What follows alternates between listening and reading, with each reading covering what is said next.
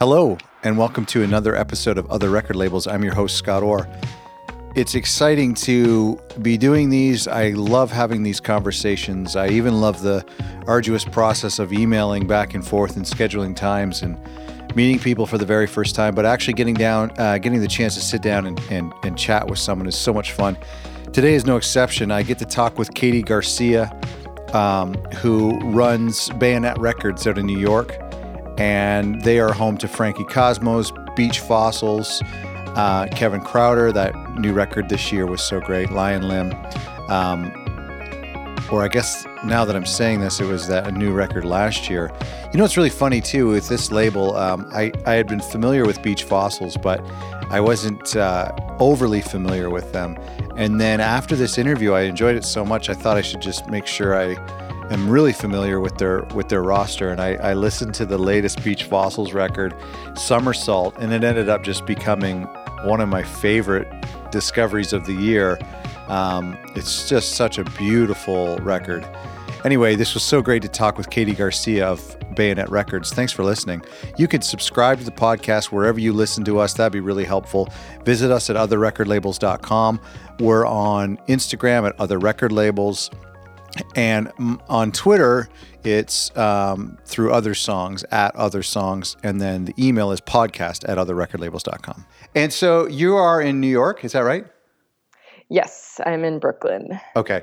And so I was curious, like, does that, like, do you, is it a normal work day for you? Like, I mean, you're, you're the person in charge, but like, do you, do you come in like nine o'clock and leave at five o'clock? Is, is that how things work? No, I definitely would say it's a lot more flexible than that. Um, usually when I'm at Bayonet, I get there anytime around, around ten, ten thirty, and then, you know, usually leave around six, six thirty, sometimes oh, okay. seven. Um, and I feel like that's pretty normal for most people that work in at least the independent music industry in New York. Right. There's not a lot of emails being answered at seven thirty in the morning. Yeah, yeah, yeah. No. That's fair. No, no, no. Um, I mean, there's some like from people in the U K, but right. um, not as much. However, if we, if I lived in L A, it would definitely be I would definitely be up way earlier and leaving the office way earlier. There, I feel like people start oh, their yes. they, there. They definitely have like nine to five or even like eight to four, um, just because by the time four o'clock rolls around, pretty much everyone in New York and London are are out. Or, you know, yeah. are out of so right. like your day is kind of over. Yeah, so that's it, true. Yeah, I have uh, a, like a distributor contact in Seattle, and I'll um, or Portland, and I'll like send like an alarming, like something's wrong email at nine in the morning, but I know like not to expect anything back until noon. yeah, yeah, exactly. Uh, when I was talking with uh, Mike uh, from Captured Tracks, which we'll talk about with you a, a little bit later, but uh, he was telling me um, that there is like a community of labels that are all like really close to each other in Brooklyn. Are you a, a part of that? Yeah. I mean, close to each other in proximity yes. or in... Yes. That's oh, sorry. Yeah. geographically. Yeah, yeah, yeah. Close. Like geographically or... or emotionally. Like in, I don't know. Communionship. Well, you know, I used to work at Capture yes. Tracks. I don't know if yes. I don't know if Mike mentioned that. Um, so that's why I was like in community or in proximity. Um, well, there is a but, bit of community though too, isn't there? Yeah. Oh, no, definitely. Definitely. Um, but yes, okay. I actually share an office with uh, an awesome label called Sacred Bones. Yes. Who you should definitely talk to them if you haven't already. Would love to. Um, but so I share an office with them. Um, and also, additionally, um, I actually also work at Secretly Group, okay. which is Secretly Canadian, Jag Jaguar, and Dead Oceans. Mm-hmm. Um, I work there doing A and R, and so I work out of their office as well. And then there's like out of their office, they have like other people, like other like management companies that like rent space, um, office space out of their office as well. That is so cool. Uh, yeah, and then there's like a ton of other labels just like in that general like Greenpoint zone. Um, yeah, it's, it's nice. And that's probably nice for anybody who is like out, like who, who might any sort of supplier or who deals with all of you guys to kind of mm-hmm. come down and book meetings at the same time or. Totally. Yeah. A lot of Greenpoint meetings. What if you see like one of your bands going into another label office? Like that's another thing you could spy. Yeah. Oh my gosh. I doubt that would happen, yeah. But yes, that is true. I definitely could spy. It's kind of like, I remember, I, I don't think it's really a thing anymore, but like in Nashville, there was like Music Row where there was like mm. studios and big labels. It probably didn't sound, I don't think it was as quaint as, as it probably is now in New York, but. Right, right, right. That's cool though. Um, so y- you and your husband started Bayonet. Is it true that um, you guys started with the money from your wedding gifts? Is that true? That is one thousand percent true. So had you started the label yet, or you were like, this is what we're going to do for our honeymoon is start a label? Yeah, we kind of, we knew bef- right before we were getting married, like maybe a couple months, like we had already started talking about it and like taking meetings, like setting up the label mm. a little bit. So by the time we got married, we kind of knew. Um, and which is why we told people when they asked us, like, what should we get you for your wedding? I was like, seriously, just give us money. Like, I don't need a frying pan. Yeah. I need a fax machine. We'd been living together for like, you know, four years right. together at that point. So like we had all of the amenities we really yeah. needed. Um, so it's like, just give us money. That's and, amazing. um, you know, luckily most people listened and gave us money and it was awesome. And we used We used all of that, um, you know, for to start Bayonet. Um, yeah, it's it's pretty incredible. What a huge risk, too. And I mean, especially like tying it in with getting married. I mean, it's just like, it seems like a therapist would probably suggest not to do that.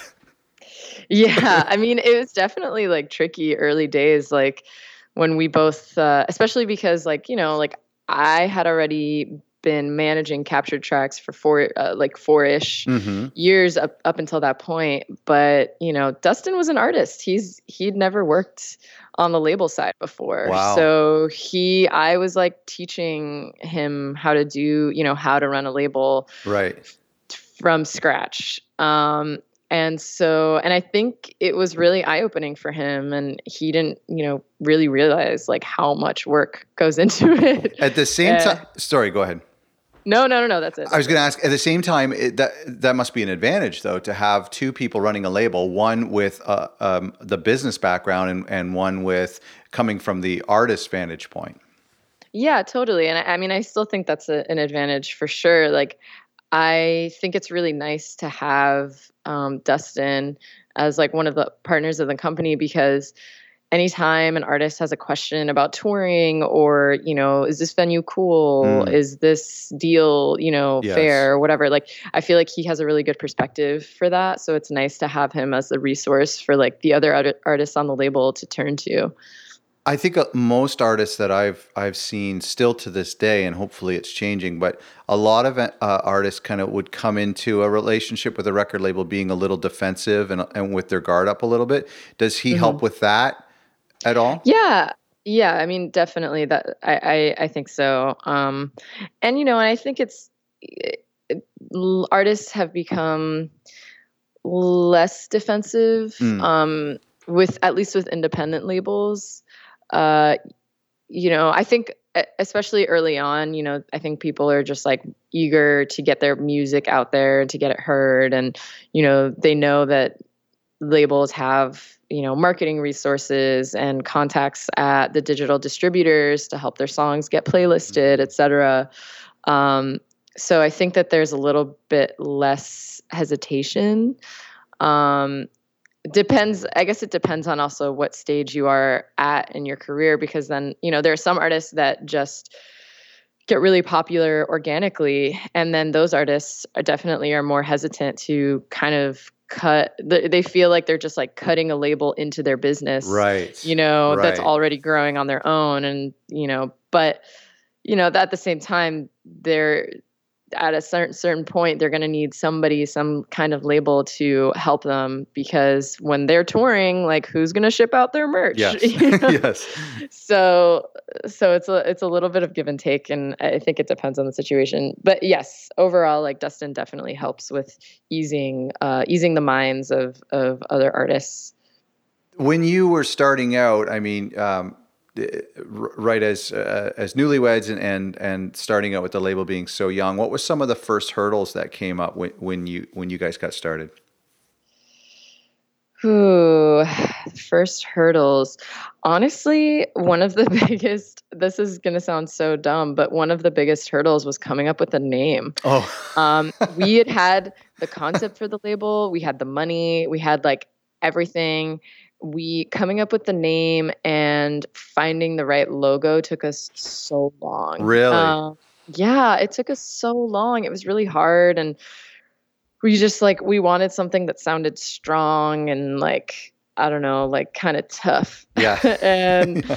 But then ultimately we were, we were kind of, you know, I feel like after a certain point, like words are not meaningless, but like they kind of take on a new meaning when mm-hmm. it's like attached to the, to like a label and like a label culture. Oh, for so sure. So we just wanted a word that sounded cool. Right. And felt strong. And we landed on Bayonet after like months of like trying to figure it out. Well, I know I know exactly what you mean. And I mean, the same goes for bands or artists, because there's now in this day and age, a lot of people will, the first thing you do when you come up with a name is see if the .com's available, see if all the social media is available. So you might right. find one that's great. Totally. No, and that definitely happened. Like, you know, we we de- we were checking all of that stuff. We were checking like, is this, you know, trademarked? Mm-hmm. Is this website available? Is this like, you know, like all X, Y, and Z, um, which I recommend people do, because I, I think especially with bands, uh, bands tend to just be like, oh yeah, this band name is sick. But it's yeah. like, you know that there's like ten other bands with that same band yeah. name, dude. Like you should probably check that out before like building up your band and yeah. creating a culture around your project, you know, yeah. and the, but you know, it's tough. And I, I didn't even realize, I think it's changing a little bit now, but I, um, with, with bands that, um, when some, sometimes they share the name, but also like there's sometimes where like a guy's name or a girl's name, it, she, she, he or she shares that name with another artist and they're not necessarily going to change their name, but that causes huge problems with Spotify, because yeah. then your tracks fall under somebody else, or they can verify your name and then you can't verify that name. And Yeah, yeah, yeah, yeah. You have to like, that happens sometimes, and, and it's easy to like, you, you can just contact Spotify and they'll, um, you know, uh, split it up and mm. put it, put it in the correct spot. Right. But um, yeah, it's definitely tricky, and I encourage all artists to double check and make sure yeah. that their name is uh, not used by somebody else's. Um, well, s- speaking of uh, uh, weird label names that came out of nowhere, you so you interned at Captured Tracks, which I think Mike mm-hmm. had said was a, a song name or something, or a mistaken name from for his for his label or or whatever. But anyway, what were some of the things you learned um, when you were at Captured Tracks that kind of gave you the confidence to go out on your own? Um. I mean, a little bit of everything. Um, uh, since I was the label manager there, and uh, definitely I had seen it through, I kind of started right when the label had started. The label was, oh, wow. you know, less than a year old, I think, when I when I was interning. So I really saw it grow. Like I, I saw it go from like, you know, being this like small, cool label to like, you know, this indie juggernaut. Yeah. Um, So that was, you know, I feel like I learned a lot from that. I learned a lot about like how to grow a company. Um, I learned how to manage other employees, um, and just like learning how to do things, learning how to put things into production, like all of these things that I had never learned how to do previously. They're not really things that you can learn in school per se. So like you just have to learn on the fly. Right. And um, I think I definitely learned a lot just like just from doing and experiencing, and I just, you know, retained all of that and um, brought a lot of those skills over to Bayonet. And um, and yeah, and I definitely also think that once I, I started working at Secretly too, which was around the same time that I started Bayonet, um, when I started working with Secretly doing A and R, I also learned a lot from like how they operate as a label, and um, I feel like I it was um, – really eye-opening too, um, just because they're a, you know, much bigger company, and um, so yeah, I, I had a lot of uh, resources uh, to pull from. Mm. And, and when did you start Bayonet? Sorry, I wanted to ask you that at the beginning. So we started, let's see, I mean... When, when did you get married? We got married in twenty fourteen, but I feel like the label didn't really start until twenty fifteen, I okay, want to say. Okay. Yeah.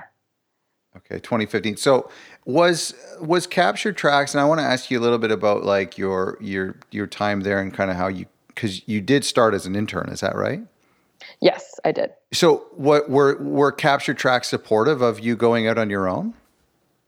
Yeah, for sure. I mean, I think Mike kind of knew he had I feel like he had known for for a long time about, you know, Dustin and I both wanting to start a label. Hmm. Um, Dustin had been wanting to start a legal label for a long time. Um, he was really the impetus for us starting a label. I it had never really crossed my mind.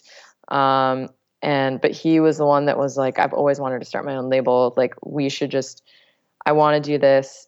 And like, it'd be awesome if you were the label manager, since you know how to, That's amazing. you know, run a label.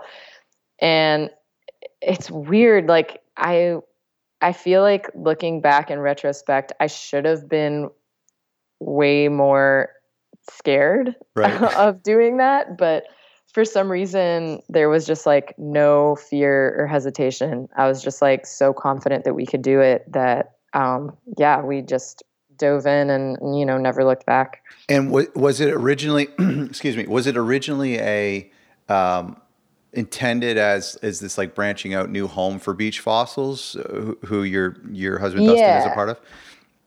Yeah, it definitely was um, intended as as kind of his new home. Um, I think he, yeah, he had just want, you know, his contract with Captured was up and had wanted to start his own label. And it just like made sense for him financially, um, to do that. So, so yeah, so it, that was definitely, um, part of it. Right. And was, I, I have to go back and check. Um, but the, the beach, the latest Beach Fossil, Somersault, that wasn't your first release, was it? What was your first release? Our very first release um, is actually a trio of cassettes. Um, oh, okay. It yeah, it was this project um, called Fluoride. That's actually Dustin and our friend Renee. It's kind of like a weird like noise project. Okay. Um, and then it was this band Red Sea, who are awesome. They're from Atlanta. Um, And um, another Georgia band, um, Warehouse, uh, we released their record Tesseract on cassette. Um, so yeah, so it was, those three were our first three releases. So I'm just on your, your website now. So this is twenty fifteen, this is March, and your first three releases are on cassette, and um, they're all on the same day. Is that is that right? Yes. So you just kind of launch the label and with these three albums. That's a really cool way of doing it. Yeah, yeah, yeah, yeah. We just, I guess we also wanted to showcase like the different kinds of sounds that we wanted to work with. Mm-hmm. And um, yeah. That's great.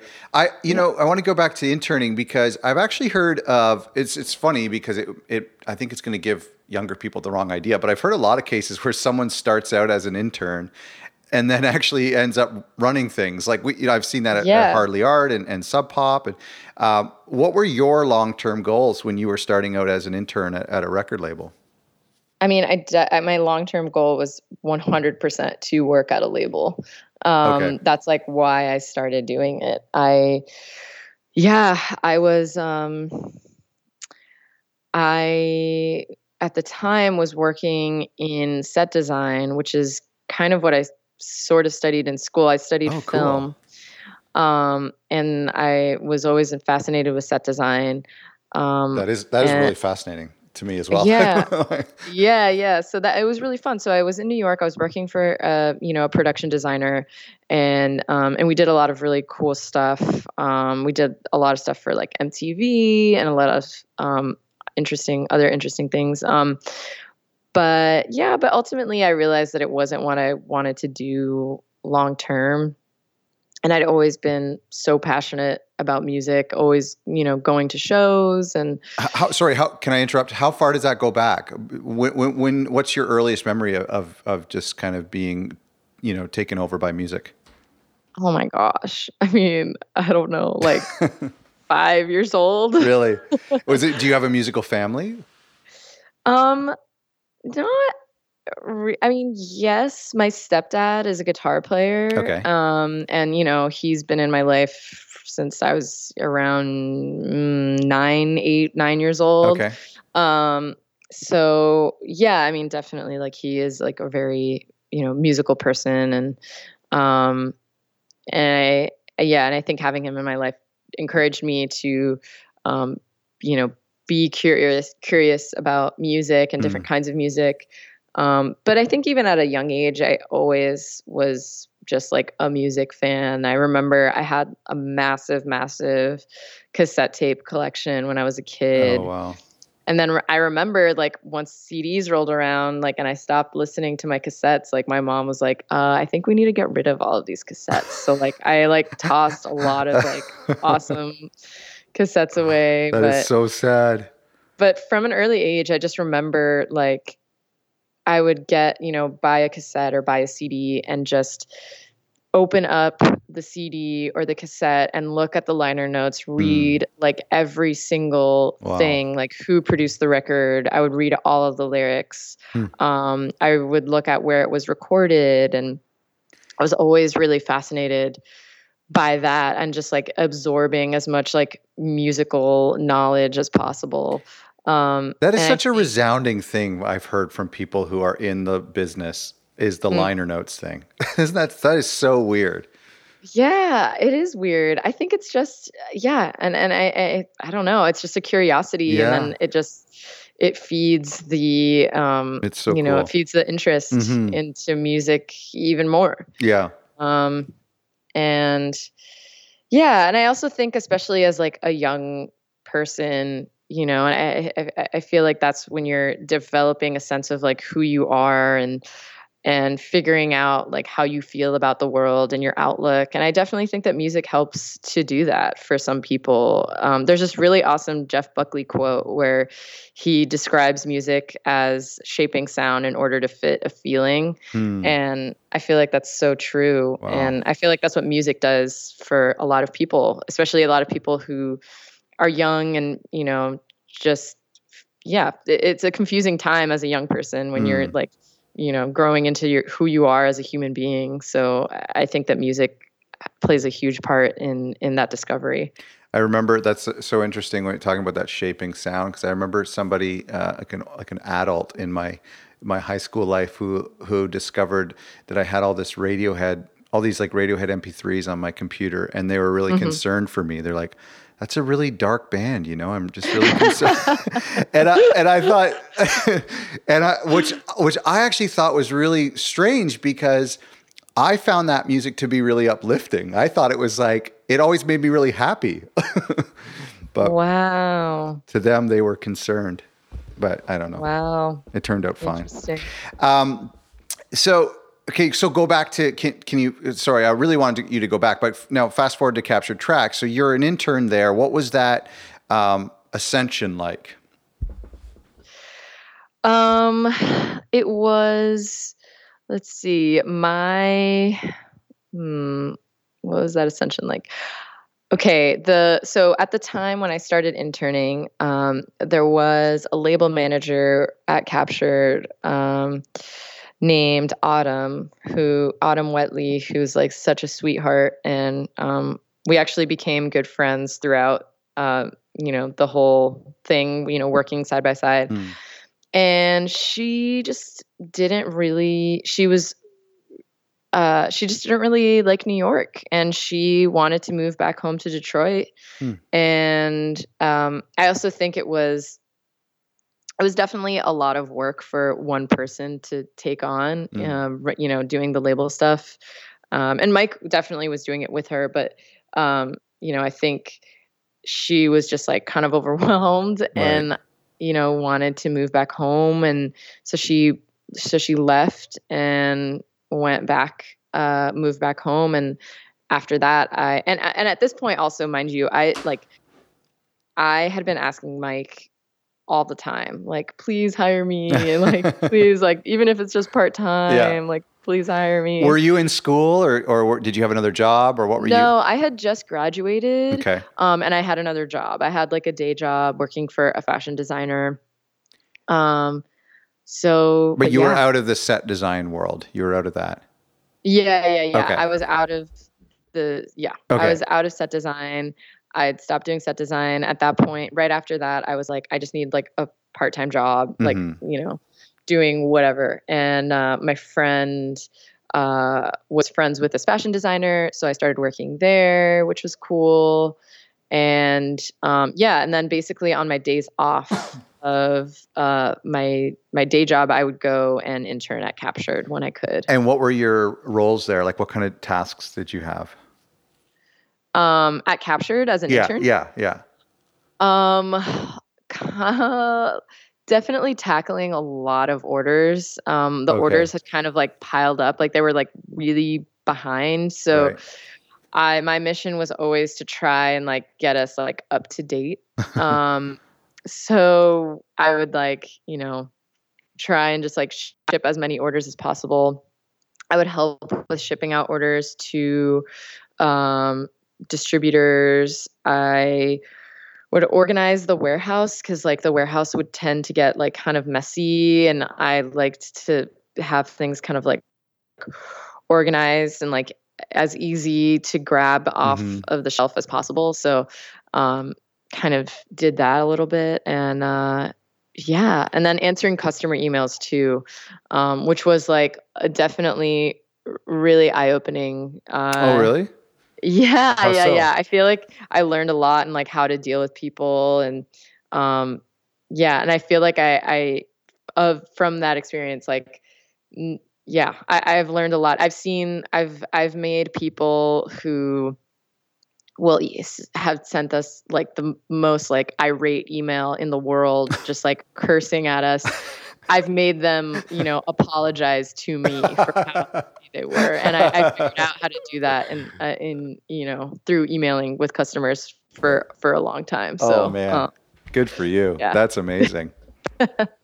there, yeah. Well, it's it just speaks to, I mean, the power of email, but it speaks to the the power of that human contact, and I think people are so aggressive and irate until they realize that they're actually talking to a real human. And exactly. That, yeah. Well, that's a good role. And that, I, I can totally see what you're saying about how you would transfer that into, into knowledge for running your own label, just kind of mentally picturing who the people are who are buying these records and what they expect. Yeah, yeah. Um, so from, let's go to today, when, when you're running the label, and, and, uh, I've asked you, you know, the, what the day looks like, but when it comes from, uh, discovering a band to hearing their masters to release day, what's your favorite part of the process? Ooh, um, I think my favorite part is getting with a band and coming up with creative, um, you know, marketing ideas mm. right before we announced the record. Um, I think that's always the funnest part. And you really get to collaborate with the artist directly and just like talk about all kinds of different ideas. And I don't know. Yeah, I just feel like it's the funnest part. And um, and I think it's the funnest, you know, might be the funnest part for the artist too. Like, now that they've like made this like awesome record, let's talk about how we conceptualize it. Let's put it into a context yeah. um, for audiences to enjoy. And um, yeah, and I feel like that's always really fun. So I, I want to break this down, because I did this a little bit. I had the opportunity to do this with another label recently, and um, I find it just kind of fascinating, their whole process. But so you're sitting down, you've got the, the music is done. I, I imagine at this stage that you're talking about, the masters, are they done? Is it done? Yes. Okay. Yes, yes, yes. And so when, how approximately, how far back would this be from the release date? Um, Ideally. This would be a while. Um, I feel, well, we, I feel like five months is usually okay. when we need everything, you know, we need the masters, we need the artwork. And once we have all of that stuff, that's, I feel like, when we start having marketing conversations. Maybe the the marketing and more like conceptual conversations come once everything's into production. So mm. I would say maybe we start having those conversations like four months out, and then we'll usually announce a record three months out. Okay. Um, and that changes too. I mean, there are some records that will, you know, announce really quickly and then it'll be out in a month, right. you know, depending okay. on the artist, okay. especially with bigger artists. That tends to be the case more and more these days. Well, bigger artists will just be like, we have a new record coming and it's going to be out next month. And, you that's know, cool. all this stuff is happening. And yeah. so, yeah, yeah that's right. Depends. They have that inertia that it works for bigger bands. I, I was yeah. thinking about, I mean, probably one of the the release from you guys that just will not stop showing up in my feed all year long is that Kevin Crowder record. Am I saying that right, by the way? Yeah, yeah, yeah, totally. So Toss Up was, and I mean, this is funny too, because I want to ask you about when you're sitting down and dreaming up the marketing plan, who had thought about that little wooden airplane to go with it? Yeah, I... I was that part of that discussion? Remember, yeah, definitely part of that discussion. And I can't remember if it was the artist and their management.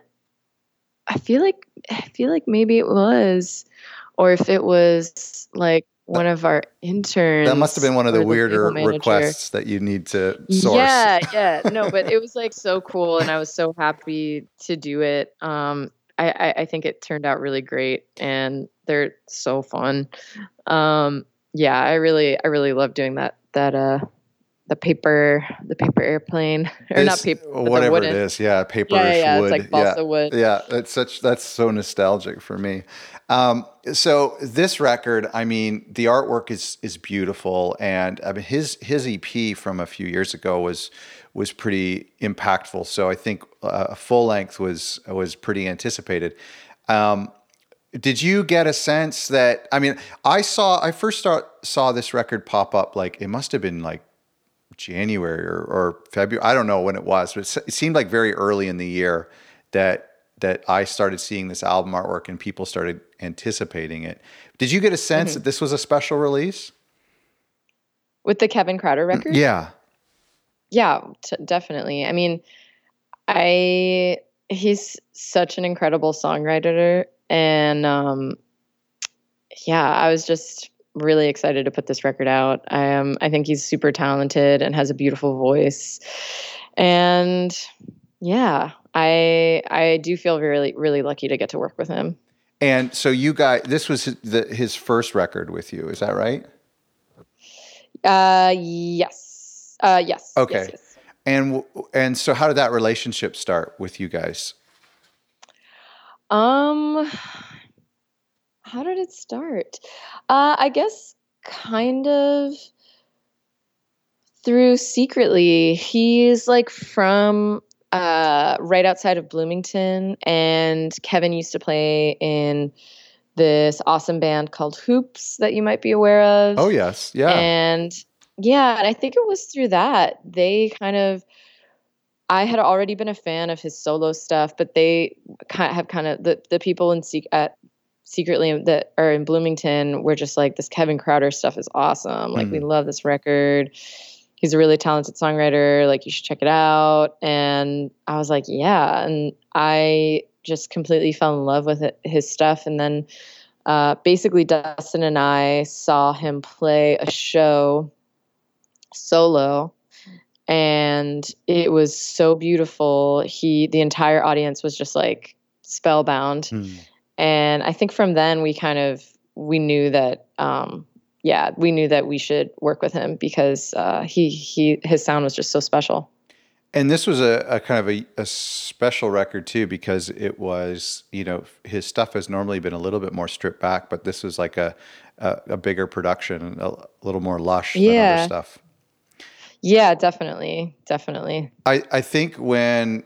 Um, I just think from a label perspective, a record like this is so special because it's um, it seemed like from my standpoint, I mean, maybe you have a compl- you do have a completely different standpoint, but from my standpoint as uh, just an observer, it was like the marketing for this just started to to take off on its own. You know, as soon as that track mm-hmm. suddenly came out, everyone mm-hmm. was just like, just pointing other people to this record. Like, you have to go check this out. Other labels were saying it. Other writers were saying it. That just must be such a great thing. Yeah, it's awesome. Um, yeah, I'm I'm really happy with how everything turned out. And um, I think, yeah, and I'm glad that other people see that it's a special record.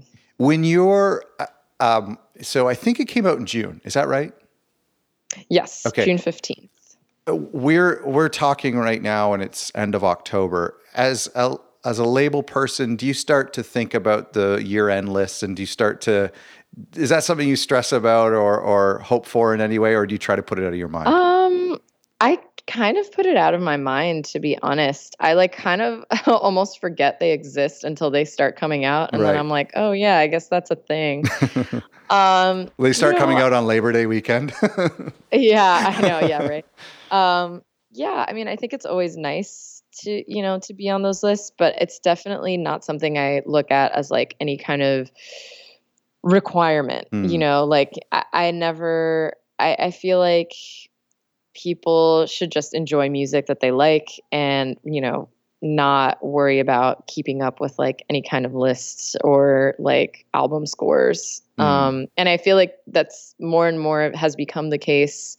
Um, I think, you know, say what you will about, you know, places like Spotify or Apple Music, but I feel like through those outlets, music has kind of become a little bit more democratic. Mm. And I think, especially with kids, kids are just mm-hmm. listening to whatever they like and whatever they think is good. Like they, you know, I still think that music journalism is incredibly important. Um, I think it's so, so important. Um, and I, and I think like, thinking critically about music is awesome.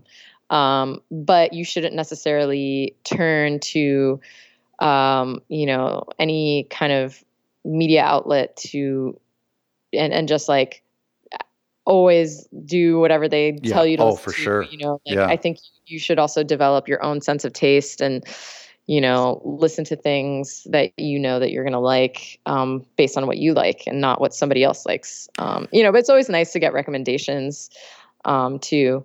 Yeah. Uh, so, I, I, but yeah, it's not an end all be all is how I feel about, about stuff like that. I think that's uh, probably a really healthy way to look at it. I think for lists, uh, for me personally as a listener, I, I just, it's, um, it, it It's one of those things like in December when things are a bit quieter, it's an, a nice way to catch up on things I probably overlooked, you know? Mm-hmm. And and so you can just check the top ten or the top twenty and be like, wow, this one record was mentioned, you know, three different people. And for some reason it never showed up in my feed. And so um, now I'm going to check it out and, and maybe that, and then, you know, maybe somebody discovers something that way. But really, yeah, I I, I know what you mean. And I love that process too. I think on Bandcamp, I might discover a record that nobody hears, that nobody likes, except me and the artist. And I know it's not going to be on any top ten list. It's definitely number two or one on my list. But um, right. I, yeah, that that to me starts to uh, chip away at the validity of those lists whenever we all just discover music in our own way. Yeah, definitely. No, I... I agree. What does an indie label consider a successful release? What does that look like in our world? And I'm not I'm not asking about numbers. I just mean, are there mile markers or goals that you set out to accomplish with an album release? Um, gosh. Um, I think a successful release to me is just, you know, putting out a record, A, that you feel proud of, that the artist feels proud of, and that connects with other people. Um, I think it's nice once, you know, like even just talking to you and hearing about like your perception of the Kevin Crowder record and like people's excitement about it, like that feels successful to me. Mm. Um, and, you know, yeah, I feel like that's what I really, I think about and, um, and just... people being excited about a really great record that you've worked on, yeah. um, and, and talking about it. And, um, and I think that's really cool and exciting. Uh, it, it's a great thing you said to the, ver- the first thing you said that kind of hit me was something that you're happy with and that the artist is happy with. And, and just that in itself, I think is a great accomplishment that the, the, the artist says, I, I'm really proud of this work, and thank you to the label for partnering with me. And then both of you guys are just really proud of it. And I think yeah. that's probably a huge thing in itself. Yeah, no, it, it is definitely. And and if nobody else likes it, it just means that you have bad taste. But at yeah, least you and, at well, least see, the artist the agrees thing. with like, you. I, I want other people to like it too, obviously. So. Um, do you have like a, a goal you set out um, f- for how many releases a year, or how what dictates that? Um, what dictates like how um, many releases you do, or when you release them? Um, they're n- not really. I think I just, you know, whenever a release comes around, we try and fit it in in a time that makes sense. Um, I feel like right now, like. Our roster isn't too crazy, so I definitely want to expand on that. Mm. But I, I, we're pretty flexible as far as release dates and how many releases are put out in a year. Um, you know, sometimes we'll put out five records in a year, and sometimes, you know, we've also put out one. Like twenty seventeen, the only record we put out was the Beach Fossils record. Oh, I see. Um, was which that- was fine because it took up a lot of time right. and you know, right. and energy. Um, but yeah, I mean, in the future, I would love to do more than that, just that.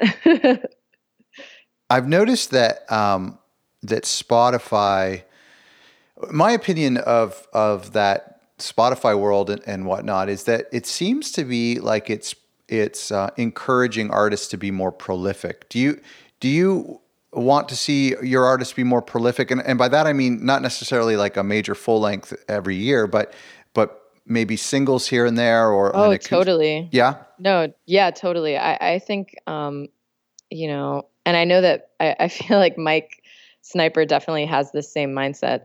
Um, yeah, I think that people, you know, that artists shouldn't be too precious about mm. the music that they make. Um, you know, I, I think that they should, you know, like obviously it should be good and you should feel good about it and feel like you've, you know, created a song that is awesome.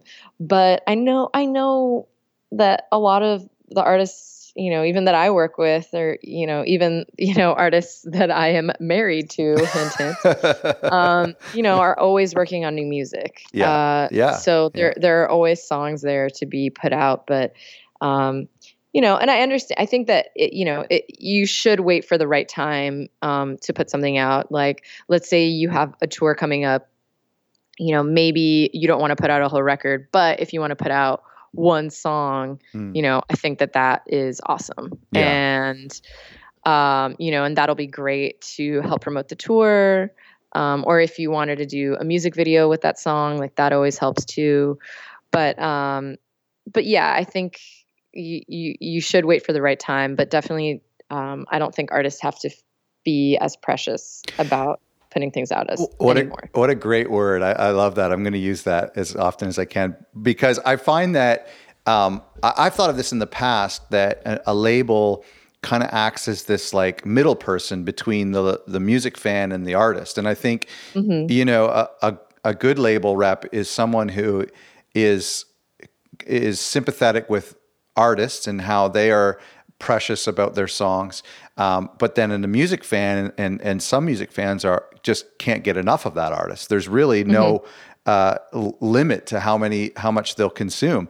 And so for some of them, um, I, I, I experienced that myself. I, I one time was putting together like this, like five year compilation, and I was asking artists if we could use their demos, like the original raw demos of some of their songs. And a lot of them were like, oh, I don't know if I'm comfortable with that. I, I sing at a key, or you can hear the click track bleed or whatever.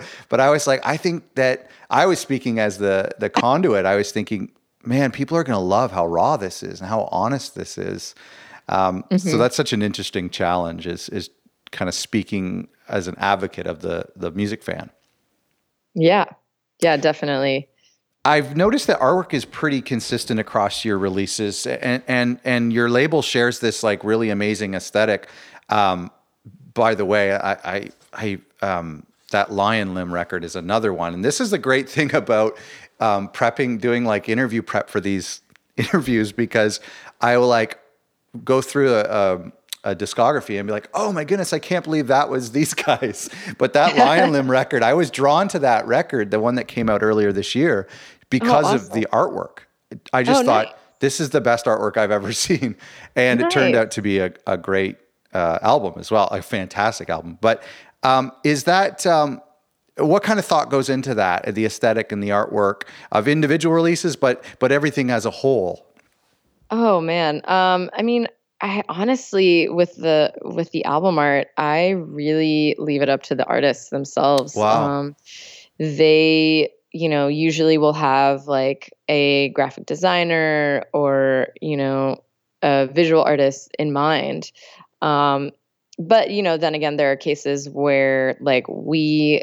you know, work with an, an incredible, like a, a couple of incredible graphic designers. We work really closely with um, this guy, Andrew Lewandis, um, who is based in Atlanta, and he's really helped us um, with so many things. He helps us like with our website and with like any mock-ups we have to do and stuff like that. Oh, great. Um, and, but he actually was the one that designed the artwork for the Mac DeMarco Shamir seven inch. Oh, that's such a um, special artwork.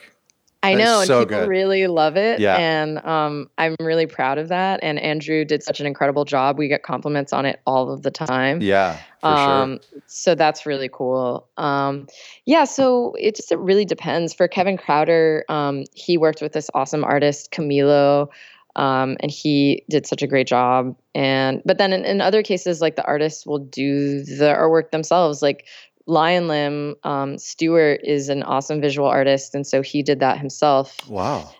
And yeah, and the first um, like warehouse release we did, Tesseract, um, that was also done by the band. And that's so, pretty cool. Yeah, so there are a lot of cases of that too. We just did a an episode with Molly of Ghostly and talking all about artwork. Oh, and she's the best. And they have like such a good aesthetic. Totally. And such a great eye. They they actually worked with um, one of like my best friends from Miami, from back home, Nina Hartman. Um, she did a bunch of artwork for them, um, mm. cover art. And that was, I thought that was like the coolest thing. I just think it's so, I mean, I I love it, and it really draws me to records. And I think um, I, I was, you know, even looking at this Beach Fossils reissue uh, that you guys are doing, that the everything all together, the three together, and they share this like consistent Obi strip, and mm-hmm. like everything is kind of unique to the, the, each album has its own color. I just think mm-hmm. that is, to me, I, I, what I see, like that sells itself, you know what I mean? As opposed mm-hmm. to just like a traditional cover, especially on a reissue. It, you look at that and go, oh, I need to buy that record again. You know? Yeah. That's really great. It, honestly, like the response for these, the Beach Fossils, um, you know, color vinyl stuff has been like really positive, and we actually had to repress it. Um, oh, wow. Yeah. And it's not out we, yet, right? No, it's not out yet. That's the thing. It doesn't come out until November. It's not like even my in stores. Pl- my plan with these was like, oh, it comes out November twenty-third. It'll be like, it comes out on Black Friday, right before the holidays. Mm-hmm. Um, you know, people, it'll be like a great Christmas gift to some people. We made this like nice bundle with like a tote bag. Yeah. And then they sold out. Oh, like, my goodness. So fast. They sold out in a day. And oh so my goodness. That is the amazing. Bundle, the bundles sold out in a day. Clash well, the Truth and, and the self-titled vinyl are both sold out. And then oh What a Pleasure. Goodness. We only have like fifty left. So um, that's amazing. Congratulations. That is really cool. Thank you. Yeah, thanks. So we're gonna we'll we're gonna put them back up for for sale really well, soon. You're, um, maybe you just need a, a better C F O at your company, but I'm looking and it's fifty-five dollars for three records and a tote. Yeah. My goodness. I mean, no wonder you sold out. I, I know. I feel, I, I feel like I, I, I wanted to give people a that good is amazing. Deal. That's I just great. like did some some quick math and was like, you know what? This like makes sense. Like as long as we're not losing money. Yeah. That's the main thing that's that I awesome. was worried about. Um, I think for the second round when we We're, I think we're, we, we're probably going to put the bundle back up because people really like that. Mm-hmm. Um, but um, I think when we do it again, I, I, I'm going to give it a higher price point as a, as a kind of like, you know, like a reward for the for people the, that got it. That's early. fair. That's totally like, fair. Yeah. You know, well, I like anything I mean, because one of the records is double vinyl, and and uh, exactly, yeah. No, yeah. I think it's amazing. I mean, listen, with the I'm in Canada, and the Canadian dollar versus the U S dollar, that's fifty-five dollars is sometimes what I spend on one record. So, let alone three in a tote. Yeah. But it's great. No, that's amazing. I mean, I feel like you guys have accomplished so much and um, have created such a, a well-loved batch of releases uh, in, in such a short amount of time. What do you attribute this to? Ooh, I don't know. Um, I just keeping my ear to the ground and finding special artists, mm. I think is the answer. Right. I yeah. don't know. Yeah, I know. Um, and just like, yeah, and using, you know, our social media platforms to connect with fans and make sure that um, they get heard. Mm. Uh, yeah, I you've feel like said, that's... You've said in other interviews, and there was a lot of interviews that I found on you guys, which was helpful. But you've you've said that um, y- you consider yourself to be artist friendly. Like, what does that look like for you guys? Um, I think just, um, yeah, I, I think just like being able to be open and honest with the artists that we work with, and and also. Uh, you know, in our, in our deal structures, uh, you mm. know, having like a f- even fifty-fifty split, profit split. Um, wow. And yeah, I think that's what that means is just like, you know, making sure that we're collaborating creatively with our artists as well. Um, yeah. And just like, you know, all of the above. Well, I think any artist, no matter, like even if they're they're fairly young and weren't around in the, the eighties or nineties, but like I think everyone has this like old idea of what of how ruthless a label could be. And mm-hmm. and whereas like what we've talked about and, and with with the many labels that we've talked to, it's just this it's more of a partnership. It's one hundred percent a partnership, and and this fifty-fifty thing that you're talking about, I've I've heard that a lot, and that seems to be very standard, and and it's um well with, not standard, but with with with um other artist-friendly labels. And um, I just think it's amazing because when when some artists are more developed, or if they're not developed, but they're more guarded and, and worried about being taken advantage of, there's just this great thing when you find a good relationship with a label is that mm-hmm. the the amount of effort that you're putting into your career, somebody else is going to come alongside you and put the same amount of effort in, and now you're going to get twice as much done. And that's... Right. You know, and that's what I've seen. And, and, and I just think that's such a beautiful thing. And I hope more artists understand that. Yeah, totally. That's, I mean, I agree, obviously. and uh, yeah, I, I definitely, uh, I definitely hope so too. I don't want to take up too much more of your time, but I want to ask you uh, um, what advice you might have for people about to start a label. Um, I don't know if like maybe just advise them to get married and use that money from their wedding. But what what advice do you have for people to start a label, or label folks maybe who are, are looking to grow their existing label? Oh, I mean, I guess that, de- that is really case by case, you, um, depending on.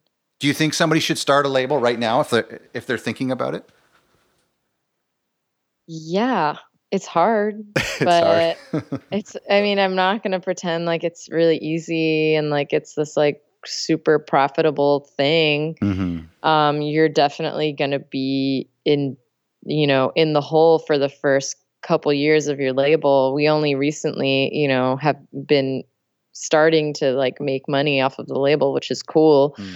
but it took us, you know, two two years, you know, of existing, one year of like prep, you know, preparing, of like being really worried about our finances. Right. Until we were like, okay, we've made it through the other side. Right. um, what? Yeah, I don't. Mm-hmm. Sorry there to interrupt you. Uh, what what did the prep look like? You, I remember you said back when we first started talking about how you were dreaming of starting a label and thinking about starting a label, and and um, it wasn't until twenty fifteen that you put a record out. What what type of of uh, mental prep and, and actual pen to paper stuff did you do before announcing to the world that you were starting a label? Ooh, um, so the prep leading up to the label was just like, I mean, it's going to sound so boring and mundane, mm-hmm. but just like, um, I remember we had to like figure out how to get a tax I D right, number right. for the company and like register as an L L C. And, yeah. you know, again, like coming up with a name, coming up with a logo, uh, designing our website. Uh, right. Like a lot of kind of boring things. Um, I remember an idea that I had, um, when we were first starting the label was like, before we had fully launched the label, we made like a weird teaser video and had like all of our social media that was live. And we're just encouraging like friends and family to go and like follow us on social media. So that way, by the time we actually had like music, new music to announce, mm. um, people were already like watching. Right. Um, as opposed to just being like, hey, we're a new label and here's this like awesome new band and we're just going to release it into the void. All right. So you were able to kind of to, to have like a pre-roll of stuff a little bit. Yeah. Yeah. So we kind of built up our, our audience, um, you know, especially using, you know, Dustin's, you know, Beach Fossils uh, contacts. So and and the audience, did you bring the fans over to the label as well? Like, uh, in, yeah, yeah, that's amazing. I, I think that I mean that's it's boring stuff, but it is important, and and the podcast is intended for label people and and future label people, and it's it's boring stuff, but I think it just shows that there's if you're going to take this seriously, and if you want to be where you are in. in three short years, um, then there are a lot of really boring and serious things that you have to do more than just, mm-hmm. you know, securing a, an Instagram and, and uh, releasing a song on Spotify. Mm-hmm. I think that's great. Yeah. Thank you so much for doing this. This has been um, such a great chat. And I really, I, I, I love your label, and it's, it's such a, a cool experience to, I'm familiar with your label, and, and you're someone I wanted to reach out to for a long time. And then to to dive into the label and be like, I've seen this record before. I've heard this record. I've heard people talk about this record. It's such a cool thing to just connect all the dots. Um, and and so thank you very much for doing this. Yeah, my pleasure. Thank you so much. And it's nice to hear. You're so kind. Oh. Thank you for being a fan of, of the label. It's awesome. And thank you for listening. You can find out more about Bayonet Records at bayonet records dot com. You can support the podcast by subscribing and by telling a friend, sharing about it on social, and um, letting other people in the industry know about the podcast who you think might be interested. Thanks so much for listening.